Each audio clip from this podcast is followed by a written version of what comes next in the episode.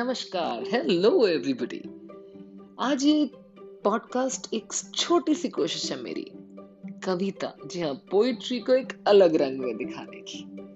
मेरे को बचपन से पोइट्री का शौक था, मैंने कुछ बार रेडियो में भी बोला, और अब अब जाके मुझे लगा इस शौक को थोड़ा सा आप तक पहुंचाना चाहिए।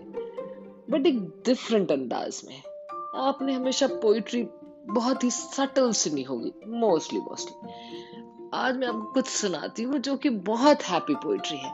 जो आपकी पुरानी यादें ताज़ा कर दे तो मुझे बताइएगा।